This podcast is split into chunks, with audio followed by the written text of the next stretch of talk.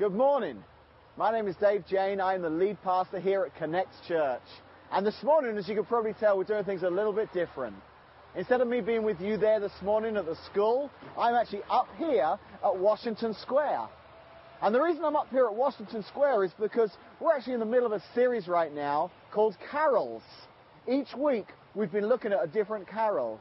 And this morning, the carol we're looking at is one called O Come Emmanuel.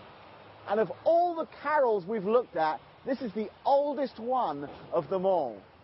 So I thought, let's, let's really tap into the history here of Washington. Let's go to the square, the historic center of Washington, because did you know that Washington was founded in 1825? So it's almost 200 years old. Can you imagine that? I'm sorry, I, am getting a little bit sarcastic as I say that because I grew up in a, a little place called England. And London, where I grew up, that city was founded in about, about 30, B, 30 AD. So it's like 2,000 years old. In fact, my parents attend a church right now just outside of London, and that church was established, it was built in the 12th century. So the church they go to is 800 years old. So really, the, the history here isn't quite as old as England, but there is still history here. And it sets the, the stage really well for this song, O Come Emmanuel, because the song, I did some research and I figured out that it was originally a poem that was read as part of the Advent leading up to Christmas. And it was written originally in Latin, and it dates back to somewhere between the 8th and 12th century. So this song that you, we sing every Christmas, O come, O come Emmanuel, its history can be traced back. People have been singing and chanting and reciting this for over a thousand years. And we still sing it at Christmas.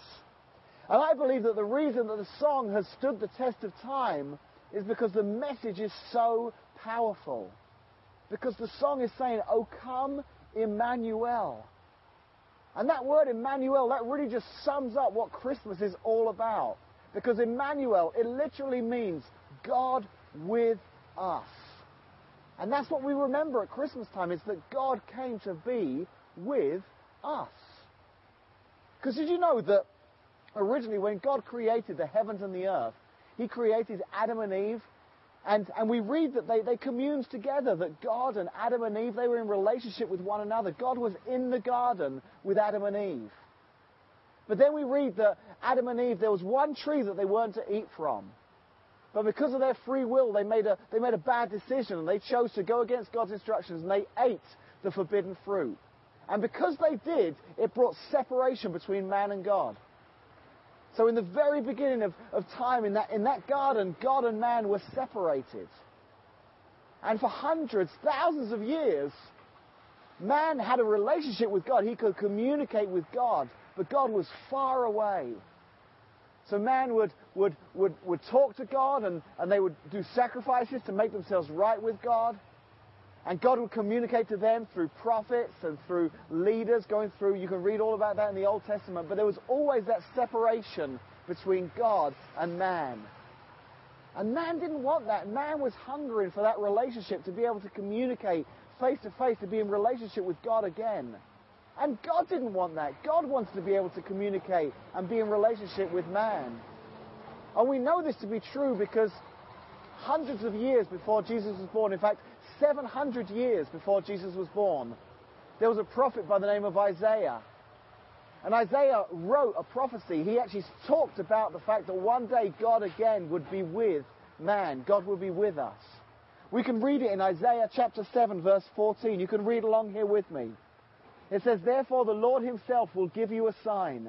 The virgin will conceive and give birth to a son and will call him Emmanuel.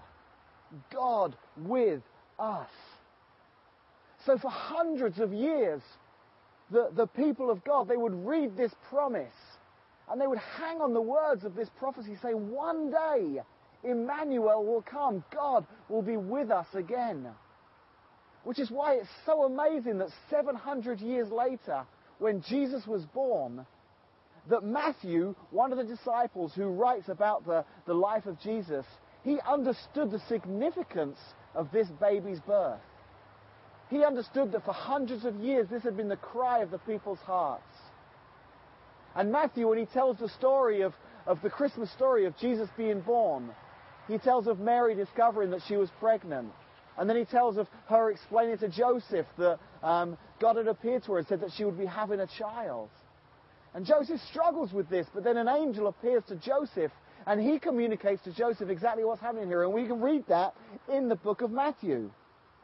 It says in Matthew chapter 1, verse 20, But after he had considered this, an angel of the Lord appeared to him in a dream and said, Joseph, son of David, do not be afraid to take Mary home as your wife, because what is conceived in her is from the Holy Spirit. She will give birth to a son, and you are to give him the name Jesus, because he will save his people from their sins. All this took place to fulfill what the Lord had said through the prophet the virgin will conceive and give birth to a son, and they will call him Emmanuel, which means God with us. Matthew, you know, he's pointing out here that this is what we've been waiting for. For hundreds of years, since Isaiah predicted that this day would come, we have been waiting for the day when we could say, Emmanuel, God with us. And when Jesus was born, Jesus, the Son of God, into that manger, Matthew was saying, God is here with us. So why am I telling you all this from Washington Square? Why not, why not come and tell you in person? Well, I want to illustrate this morning the power of Emmanuel, what that really meant to the people in that day. Because you see, right now, I'm, I'm, I'm speaking to you. You can hear me. You can understand what I'm saying. I mean, you can understand what I'm saying as best as you can normally understand what I'm saying. But um, anyway, you can hear me loud and clear. You can understand me. You can even communicate to me if you'd like. You could send me a text right now. You could email me. You could call me. So we're in communication with one another. But I'm, a, I'm, even though I'm only a mile away from you down here at the square, there's a separation right now between me here and where you guys are this morning in the middle school. And that's what was, life was like up until that very first Christmas. But that phrase, Emmanuel, that word, God with us, everything changed. And I want to really use this to illustrate the power of that this morning. Because God with us made such a huge difference.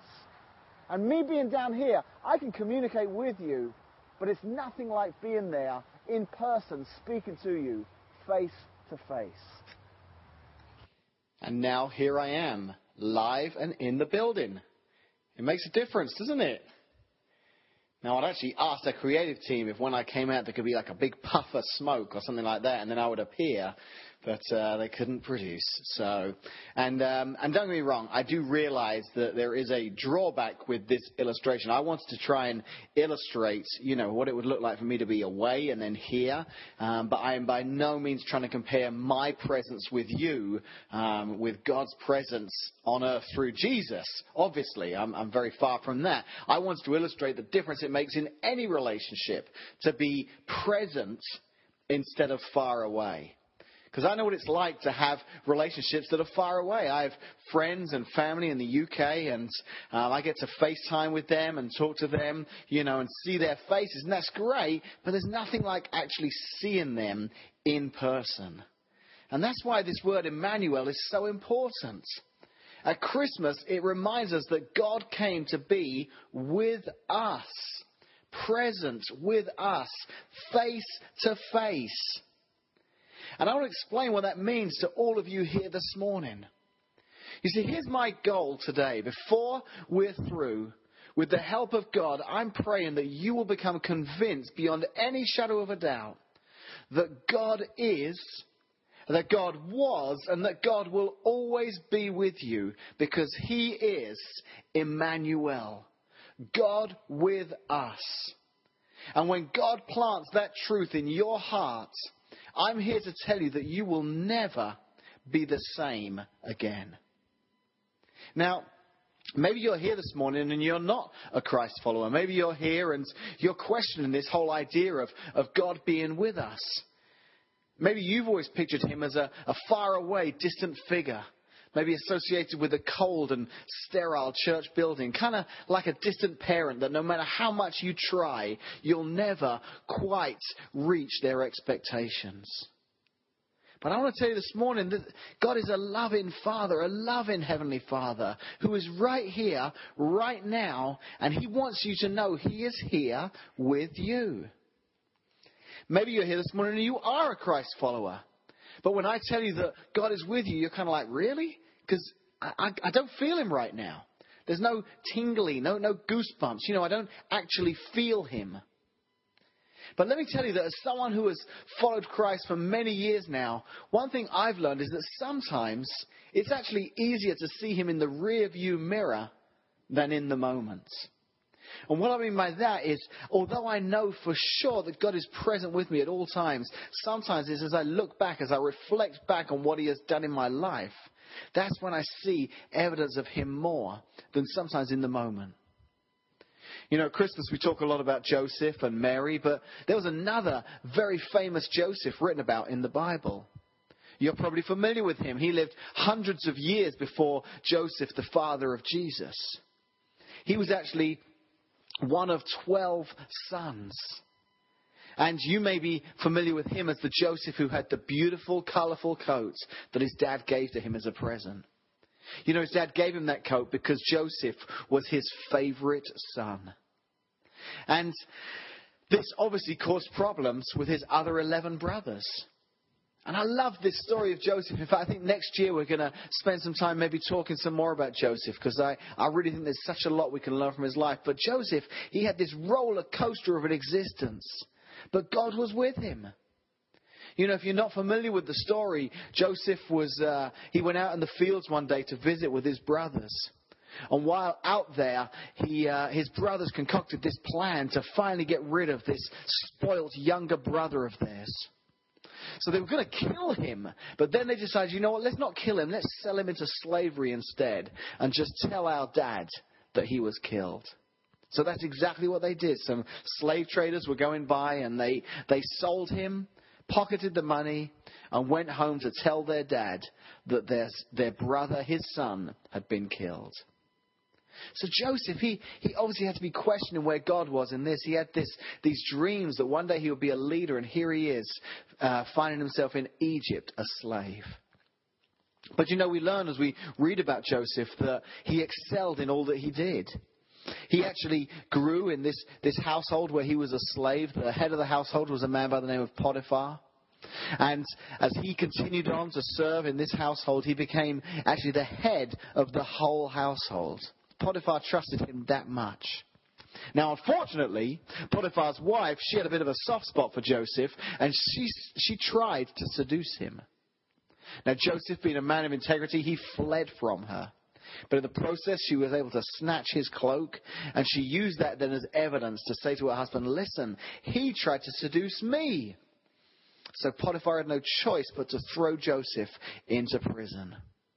And the roller coaster ride continued. No sooner had Joseph found himself at the peak um, in Potiphar's household, now he was back down at the valley again of a prison cell. But after being there a while, uh, Pharaoh, the, the commander of all of Egypt, the person in charge of all of Egypt, he was having these dreams and he needed somebody to interpret these dreams. And Joseph, he had a gift for being able to interpret dreams. So they called Joseph forward, and Joseph was able to interpret Pharaoh's dreams. And Pharaoh was so impressed that he, uh, he released Joseph from prison and actually set him in place as second in charge of all of Egypt. And Joseph, you know, as he looked at his life, he had to wonder, you know, where God was in all of this. But in, in the book that tells the story of Joseph, in the book of Genesis in the Old Testament, in chapter 39, 21, in the midst of one of his darkest moments in that prison cell, we read this verse. It says in Genesis 39, 21, the Lord was with him. And throughout all of those ups and downs, Joseph knew that the Lord was with him. In fact, when Joseph's brothers came face to face with him and realized that now he was almost uh, in charge of all of Egypt and with just a single word he could have them all killed, they were terrified. But Joseph says to them, Listen, what you meant for harm, God meant for good. Because at that point, later in his life, looking in the rearview mirror, he could now see how in all those times God had been with him. You know, uh, Casey and I, as I was preparing for this message, I was, I was looking back on my life and thinking about the times that God has been with us. You know, when we first got married, I was working for a church at the time, and it definitely wasn't one of the most lucrative careers that you could have pursued. And uh, I, I married Casey, and now was eligible for a green card, which was pretty handy. That was the main reason we got married. I'm just kidding. No, there was there was some uh, some love there as well, which was great. But uh, but no, anyway, so I, I was able to get this green card, but I had to go through a legal process to do it. And the, the church at which I was working, they were very gracious. They they um, paid for a lawyer, a Chicago lawyer, an immigration lawyer, to help us through that process. So I remember the pair of us, we were just newly married. We went up to Chicago in this, you know, this guy's office and we were sat there and he was going over the forms with us and he says, you know, this can't be right. And I'm looking at the forms, and he was referring to our salary, and I said, no, no, that's right. And I think he was confused because I think the number he was looking at was probably about the same number that he spends on coffee each year. And that was what we lived on as a couple. And he says, no, no, no, this can't be right.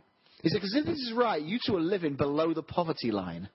Which is always good to hear from your lawyer when you're, you're meeting there, you know, that you're actually living below the poverty line. But the reality is, we, we didn't know that. And, and actually, in our life, looking back now, I can see how God met all of our needs.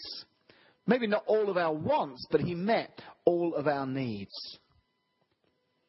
You know, there's another situation in our life. Just after Ben, our first son, was born, he was almost a year old. And uh, I remember going to uh, a store one day. I pulled up outside in Casey stayed in the car, and Ben was in his car seat in the back. And I went to the store, and I'd only been there a couple of minutes when suddenly she came running in with Ben in her arms, going, Dave, Dave, something is terribly wrong. And as I looked, Ben's eyes were kind of rolled back in his head, and I didn't know what was going on. And we, we discovered later that he was having a seizure. And it turned out to be one of several seizures that he had in those first couple of years of life. And for us as a couple, this was so hard going through this seeing our son um, with these seizures. We were young parents. We had no idea how to cope with this. We had doctors telling us that this could possibly be something he'll battle with all his life. They were telling us about extreme medical procedures and um, medicine that he would have to be on to control them. And we prayed and we asked God uh, to help heal him. And we, we were so fortunate, so blessed, and I believe God answered our prayers because Ben grew out of these seizures. They were what's called febrile seizures, which means they were fever related. And, and we were told this could be something he will grow out of, and he did. He's 13 now and he's perfectly normal. Well, about as normal as you can be as, as a 13 year old boy. But in the last 10 plus years, he hasn't had one seizure. And as we look back over our lives, we realize that God was right there with us through all of that, through those difficult times. And I know that if I was to go around here this morning with a microphone, others could tell similar stories and say, Dave, I, I can look back in my life and I can see time and time again how God was with me. And you know, just as I know that He has always been with me, I trust looking forward that He always will be with me in the future, whatever that may bring. Because you imagine what it must have been like for Mary and that first Christmas in, in Luke 1 28, we read that an angel appeared to her. And this is what he said. He said, Greetings. You are highly favored. You who are highly favored. The Lord is with you. Now, I think knowing what Mary was um, going to go through in her life, I think the angel needs to make sure that the very first thing he told her before anything else was, Hey, the Lord is with you. The Lord will be with you.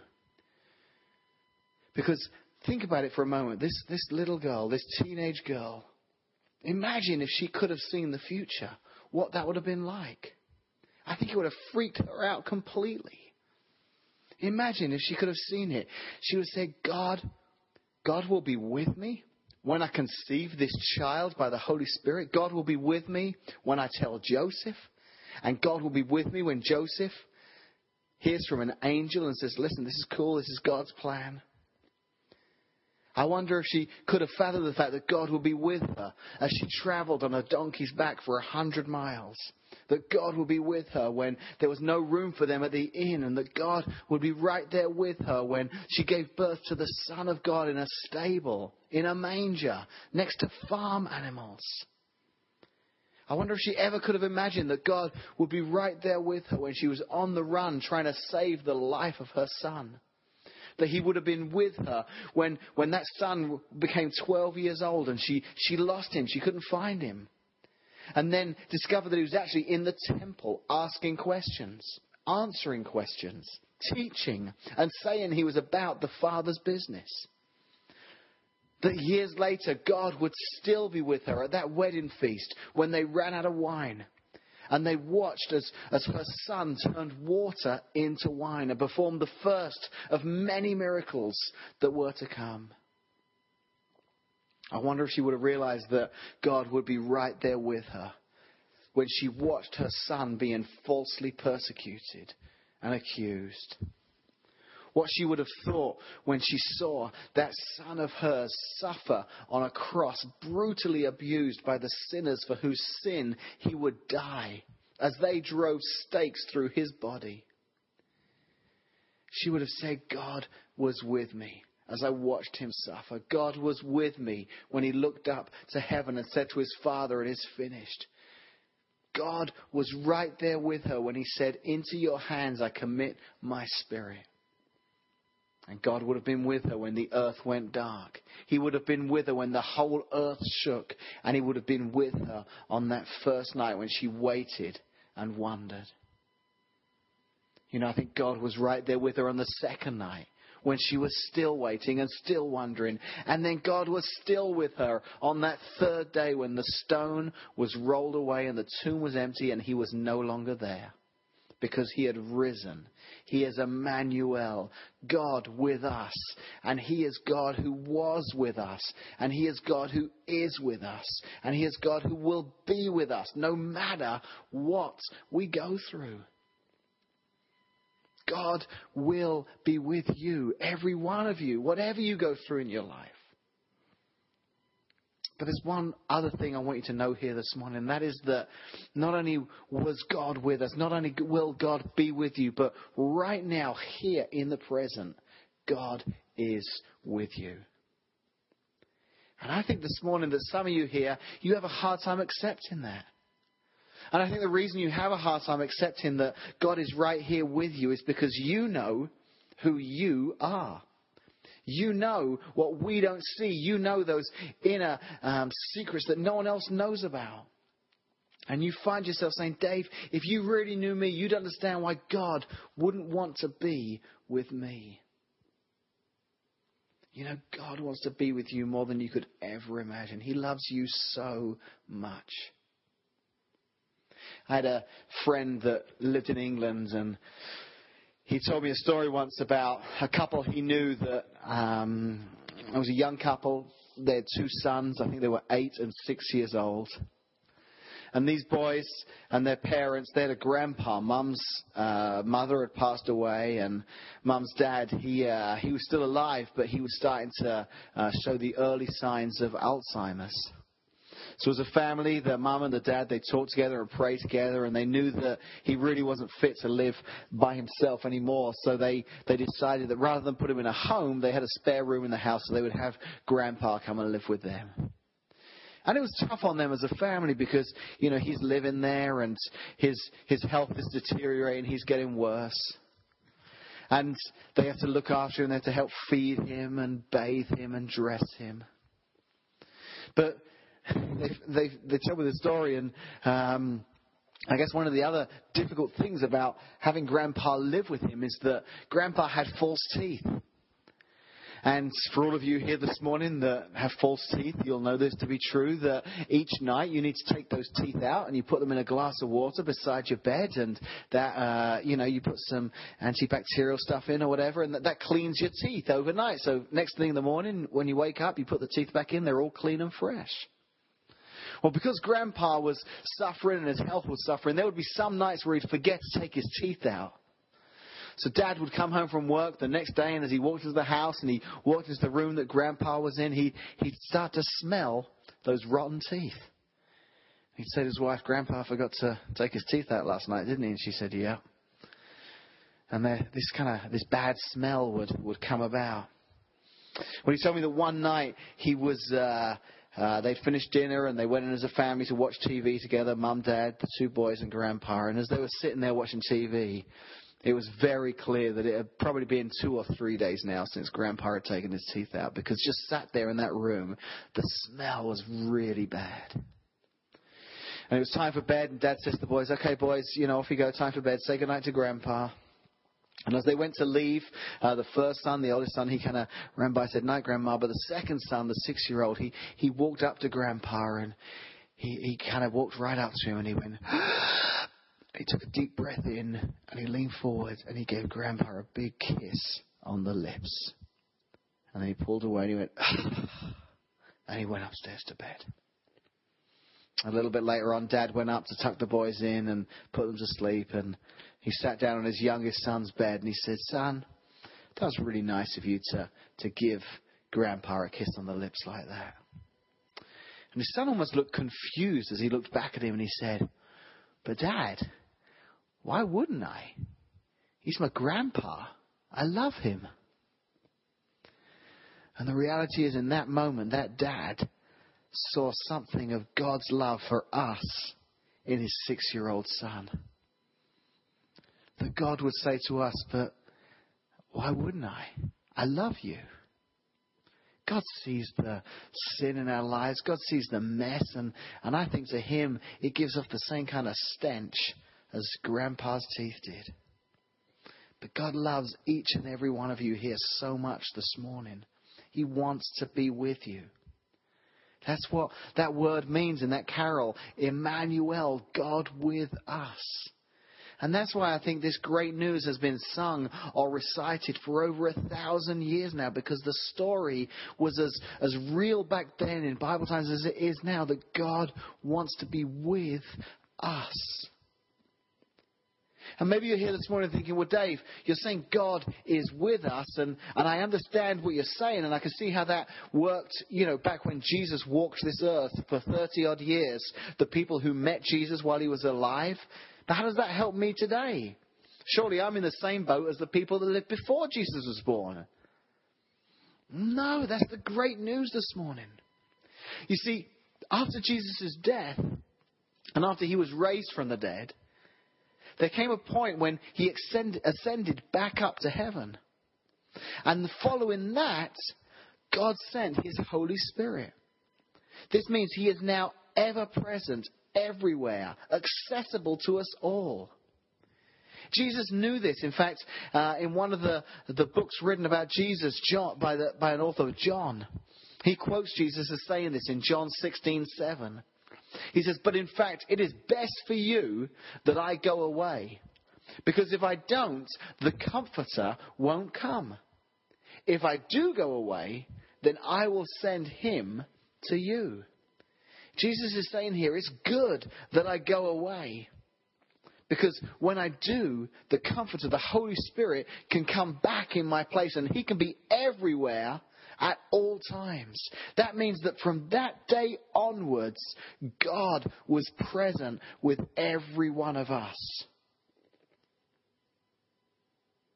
But here's the deal. You see, earlier, if you remember on the, the video that I showed at the beginning, when it was me up at the square coming to you by video, I was a long way away. I mean, I say a long way. I was, I was a mile away, so I guess it wasn't that far. But if you're walking, maybe it was quite a long way. But either way, I was separate from all of you here. And then this morning in this service, you got to see the difference it made for me to actually appear and be here in the flesh, to be present with you. It was a different experience than just watching me on the screen. And I think that for some of you this morning, you may feel that God is a long way away. But I want to tell you that's not His doing, that's yours. He is ready and willing, and He desires to be close to you. He wants to be Emmanuel to you. He wants to be close to you this morning. But He's waiting to be invited. And I want to encourage you this morning. I want to challenge you. Would you invite Jesus to be your Lord and your Savior this morning? he is dying to be close to you. And it's only you that's keeping him away. So this morning, just move that out of the way and say, Jesus, I want to be close to you. I want to really experience Emmanuel, God with us. And you can think that through. You can pray about that right now. We're going to sing that song together, Emmanuel. And as you listen to the words of this song, as the, as the band come and sing this song right now, listen to the words of the song and think about the word Emmanuel, God with us. And maybe as the song is playing, pray that prayer God, I want you to be with me this morning.